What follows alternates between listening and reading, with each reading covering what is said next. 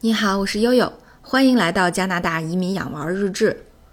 哎呀，这么长时间，终于有一个好消息了，就是悠悠的书在七月份在国内终于要出版了。呃，上周啊，当我把这个好消息讲给我的大学老师听的时候，因为他已经移民到多伦多二十来年了，一直在做留学这块儿。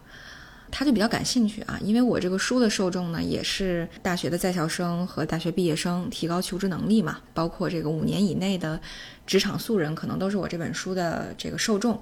那因为他呢，也是长期接触的是高中生和大学生啊，包括毕业生，他就给我出了一个题，你能不能给我们这个公众号讲一下，对于在加拿大留学的毕业生来讲，那么因为今年这个疫情过后啊。大家无论是在加拿大工作还是回国工作，可能都要面临比较大的就业压力。那么在这种情况下，我们应该是回国呢，还是留在加拿大呢？或者说回国工作有哪些机会呢？我们又应该做哪些准备？啊，所以上周呢，悠悠就呃可以说做了点功课吧。然后在周六上午呢，也就是北京时间的周六晚上，用我的这个这个小鹅通的知识店铺啊，第一次开了一个直播，跟大家分享了一下。基于这么多年海外招聘的一经验的一些，呃，值得给大家给，特别是给这个毕业生分享的一些心得，呃，所以在这期和下期节目里呢，我就把这个直播，啊，剪重要的精华的部分剪成了两个节目，呃，也跟大家分享一下，也让大家了解一下这个，呃，海外留学生的这种就业的需求，呃，也给这个海外和国内的学生家长啊提供一些这个辅助性的建议吧。好，那我就开始进入到分享的主题哈，就是，呃，今年二零二零年是一个非常特别的年份，在年初的时候，呃，世界上各种发生的惊悚的事件，让我们觉得这一年绝不会平静的翻篇儿，呃，后来呢，又来了新冠的疫情，那么在这样的挑战之下呢，我相信大家的学习、生活和工作都迎来了前所未有的一个阶段。那么在疫情之后，我们从加拿大的大学毕业以后。那到底是应该留在加拿大工作呢，还是应该回国呢？我相信这里面有很多站在大家站在十字路口的，对于职业规划和这个人生生活方式的选择，可能会让大家觉得很纠结。那么今天呢，悠悠就来给大家呃分享一下自己在这方面的一些看法啊。我们首先来看一下留学生职业发展的比较性研究。那么在这张 PPT 里面，大家可能注意到了右下角我写了一个时间，那么这个时间是一九九九年到二零一四年，大家可能就会比较好奇了，那这十五年里到底发生了什么呢？我想讲的，这就是发生在我和我的好朋友 Eric 身上的一个真实的关于留学生职业发展的故事。那么，呃，我和 Eric 的相识呢，是在一九九九年啊，那个时候我们在天津的呃不同的高中。那么那一年呢，南开大学环境学院的一个教授带回了一个叫“全球青少年环境会议”的这么一个项目。那么在呃天津的几所重点中学抽调了学生，组建了中国代表队啊。所以我们经过了为期一年的，主办方是瑞典马尔默地区的隆德大学，经过了隆德大学一年的网上培训啊，我们在一起经历了这个网上培训啊，小组去实地呃进行这个实验活动。啊，然后进行了英语培训、瑞典语培训，啊，然后还给中央二台做了一个节目，啊，那么经过这一年呢，我们的关系非常的好，啊，也这个可以说建立了非常深厚的友谊，共同为了地球未来啊努力的，呃小伙伴。但是呢，后来在进入到大学以后，啊，我因为我是在人民大学上学，在北京，那他在浙大上学，在杭州，呃，就联系就开始慢慢减少了。那再到后来呢，我工作了，他就到了这个美国的麻省理工大学去上学读博士，呃，我就想，估计这哥们儿一去不复返了。那么刚才讲了，就是呃，在我工作六年以后呢，我也有了这个留学的机会哈。那么到英国留学以后，二零一四年九月份我回国，然后老板就给我分配了第一个任务，说，哎，悠悠，这个这一年的新新呃新人已经报到了，你给大家准备一个入职培训啊，专门讲讲企业文化这一方面吧。我拿来新员工名单一看，哟，这怎么有一个跟这个 Eric 中文名字重名的人呢？不过这个名字非常常见哈，所以估计是重名。但是没想到的呢，是两天以后啊，悠悠到了这个我们这个大厦 B 一的食堂去吃饭，哎，居然碰见了 Eric。然后当时我们俩都特别震惊，失散多年的小伙伴再次重逢，大家能够想象那那那种那种心里的激动和喜悦吗？毕竟已经十五年了啊，一九九九年到二零一四年已经十五年了。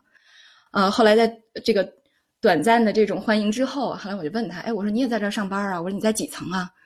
他说我在四层。嗯，我说四层不是我们交易室吗？我说你你也来我们这个投资团队工作了吗？啊，他说是啊。他说嗨，别提了，我在员员工名单你看到了这个悠悠你的中文名字。后来我想，哎呦，一般姓你这姓都叫你这名儿，所以我就没多想，我就以为是重名呢。谁知道是咱俩，特别有意思哈。我们就经过了十五年的。这个中间的间隔时间，我们的人生轨迹再一次发生了交汇。那这个时候，大家这个问题就来了，或者说大家就会很好奇。那么，经过十五年，你们两个完全不同的发展啊，先工作再留学再工作的，先留学再工作的。那么，这个里面的优势劣势和这个先手后劲儿又孰高孰低呢？大概是一个什么情况呢？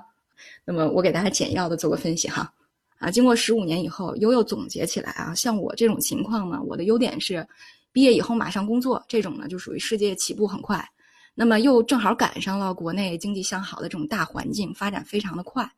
那么在这十五年里呢，我也资积累了不少的社会资源和人脉资源，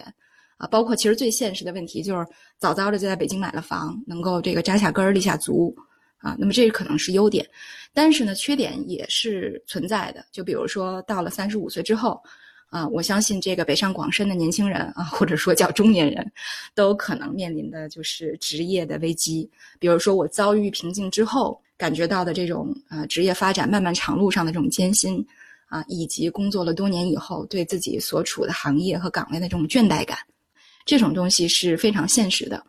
但是呢，从 Eric 的情况来看呢，他的优点上，他的优点呢正好是，呃，可能是我的不足。就比如说他在世界上，呃，事业上的后劲儿是非常足的啊，因为之前的这个学历一直包括到博士，包括他的这个研究经历，呃，可以说为他储备了非常好的知识和技能的条件。再加上这样的人才，他的引进待遇也很好。比如像他的太太，呃，就。这个呃引进到清华大学，然后也分房了啊，所以其实人家呢也是一步到位，也能够有一个比较稳定的生活，啊，你像他是 MIT 电子工程和计算机科学的，那么后来呢又到了我们这个呃交易的团队里面做交易员、做组合经理，经理从他整个的职业发展来看呢也是非常理想的，但是不得不看到的是他在呃职业发展的过程中确实也有掣肘。那这个掣肘表现在哪儿呢？可能主要就是说，呃，文化上的这种呃应对文化上的这种心态的改善，啊，毕竟要从头开始嘛，对吧？呃，那么还有就是缺少的这种人脉和资源的积累。但是我相信呢，呃，通过我们两个啊这种不同的职业生涯的努力，那么将来呢，其实基本上还能够保持这个总体发展上的一个良好的态势吧。嗯，所以呢，悠悠就想在这里，首先通过一个特别鲜活、特别直观的案例，跟大家看一下，大概那么这个选择回国的和选择后来留学的，就这样不同的职业生涯会有怎样的共性和区别。那么这是第一个想要跟大家分享的问题。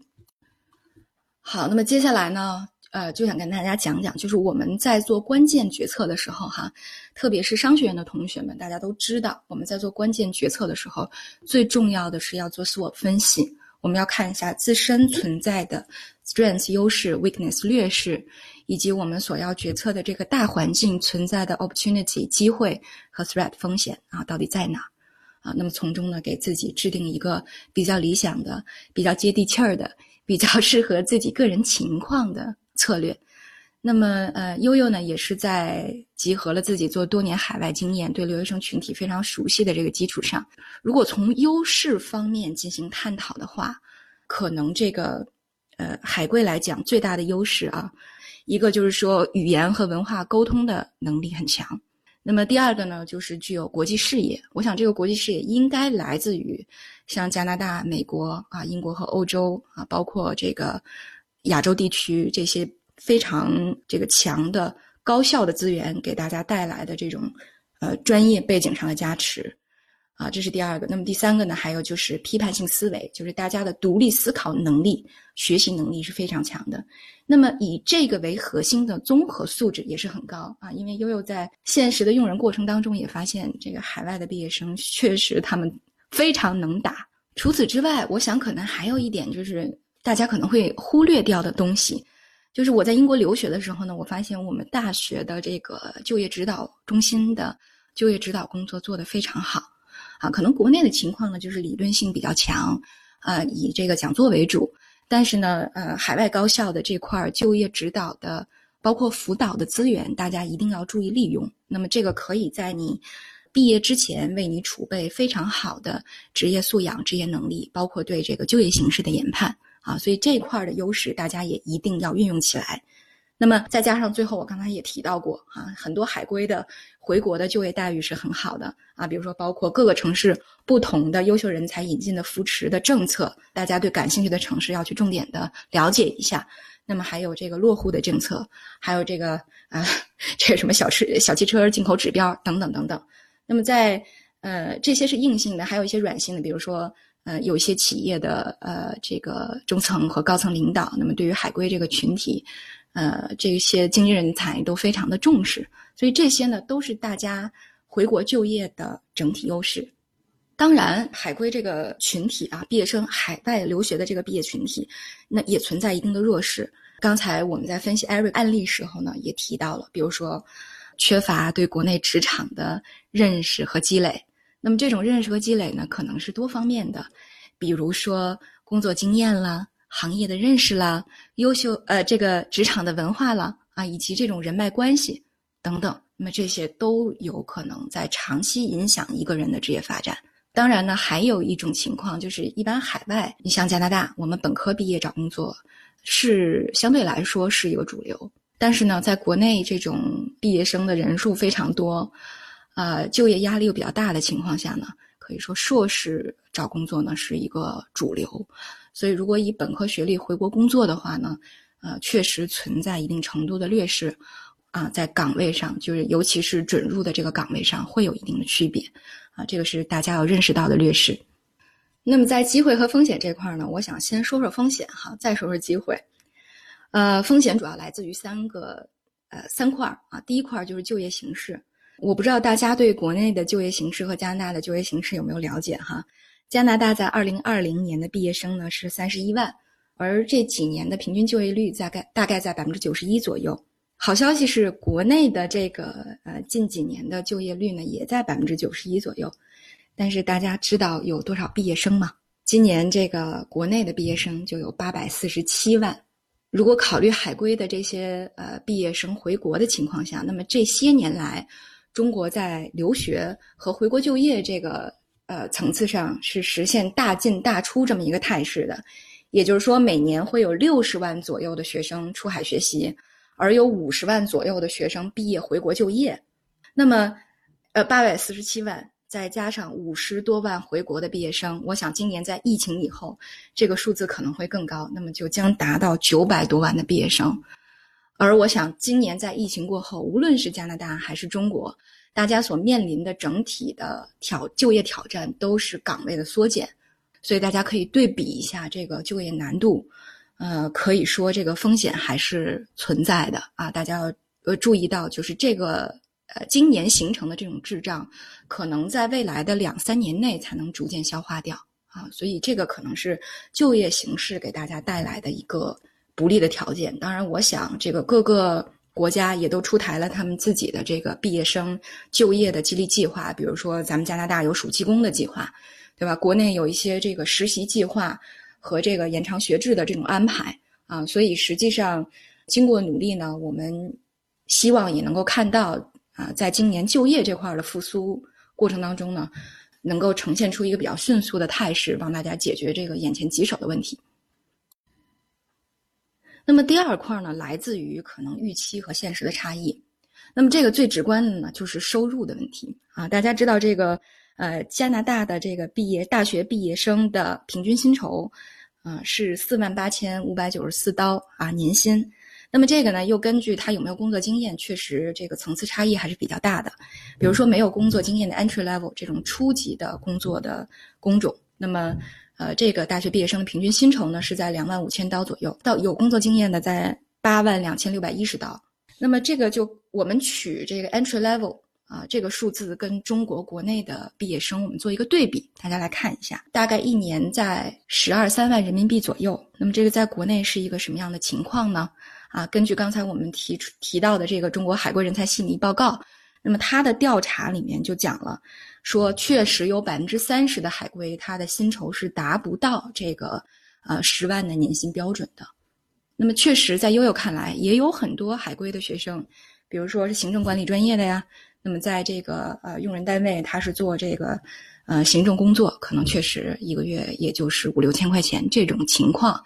呃也能够见得到啊。但是好消息呢，啊百分之七十以上的留学生都能够达到年薪十万的这样的一个标准。那么年薪十万在中国的大学生毕业里面是一个什么样的水平呢？这个报告也讲了，说只有北大、清华、上海交大呃和这个复旦大学的毕业生能够达到。平均薪酬过过十万的这么一个标准啊，所以其实好消息是，对于这个海归毕业生这个群体来讲啊，能够和国内的呃一线大学在收入上面拉齐，所以我们在风险当中也看到了比较好的消息啊，这是第二个。那么第三块呢，我觉得主要是没有办法适应这个企业文化和职场环境的问题，这个悠悠在。做这个企业文化的项目的时候，确实看到了很多现实的例子啊。比如说，我们从美国招过一个教育员，啊，特别喜欢在教育史上一高兴就把两条腿直接盘在桌子上了，这个会引起呃广大同事和领导们的不适啊。所以，其实像这种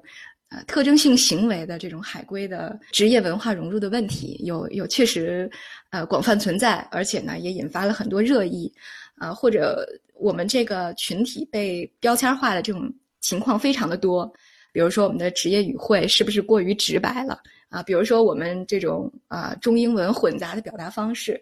啊，所以这些东西呢，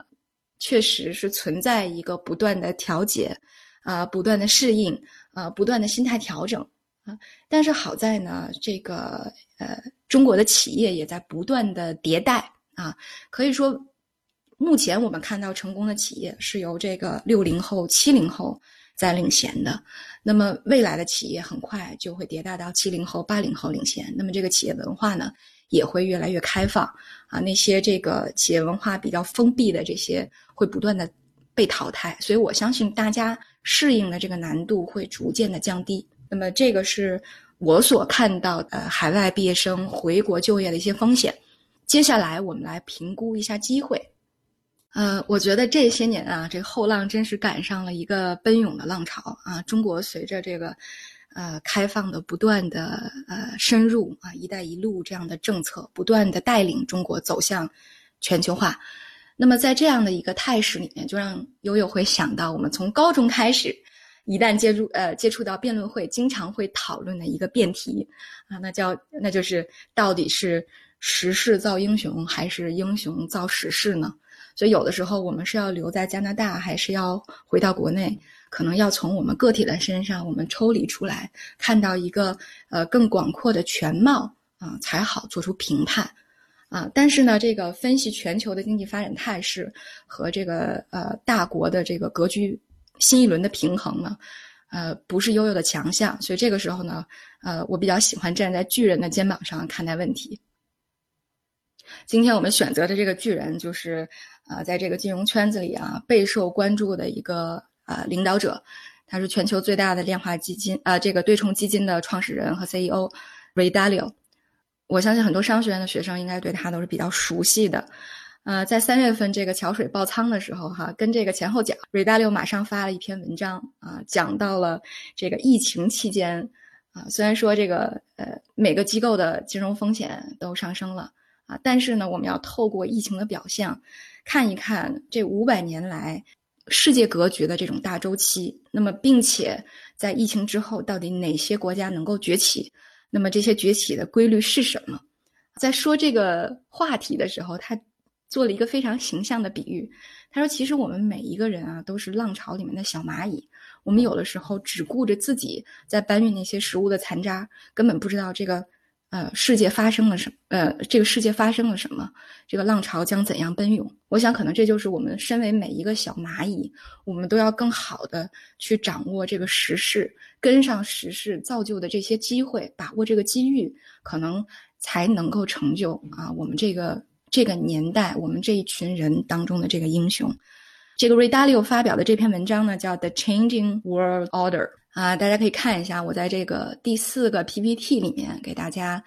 呃贴出来了这个 LinkedIn 发表的他这篇文章的链接。那么在这个链在这篇文章里面呢，他也分析了美国的情况哈，像高负债啊、极低利率啊、巨大的贫富差异、政治分歧啊，包括呃，你看后来发生的这个 BLM 导致的社会矛盾的激化和这个政党之间的撕裂。大家都可以看到，其实他的这些总结出来的规律还是直指要害的。那么其中呢，可能最为中国经济学家或者说这个为中国老百姓所关心的是，在他他这篇文章啊提到了一句话，说的是如果中国按照目前的这种态势持续发展的话，那么早晚有一天它会超过美国，或者说会成为美国最强劲的对手。对，在他的分析模型中呢，引入了八个重要的变量啊，或者说是考虑的因素，有哪些呢？有教育、创新和技术、竞争力、军事、贸易、产出、金融中心和储备地位。那么，他也分析了英国、荷兰和美国的崛起。那么，相信大国都会是这么一个崛起的规律。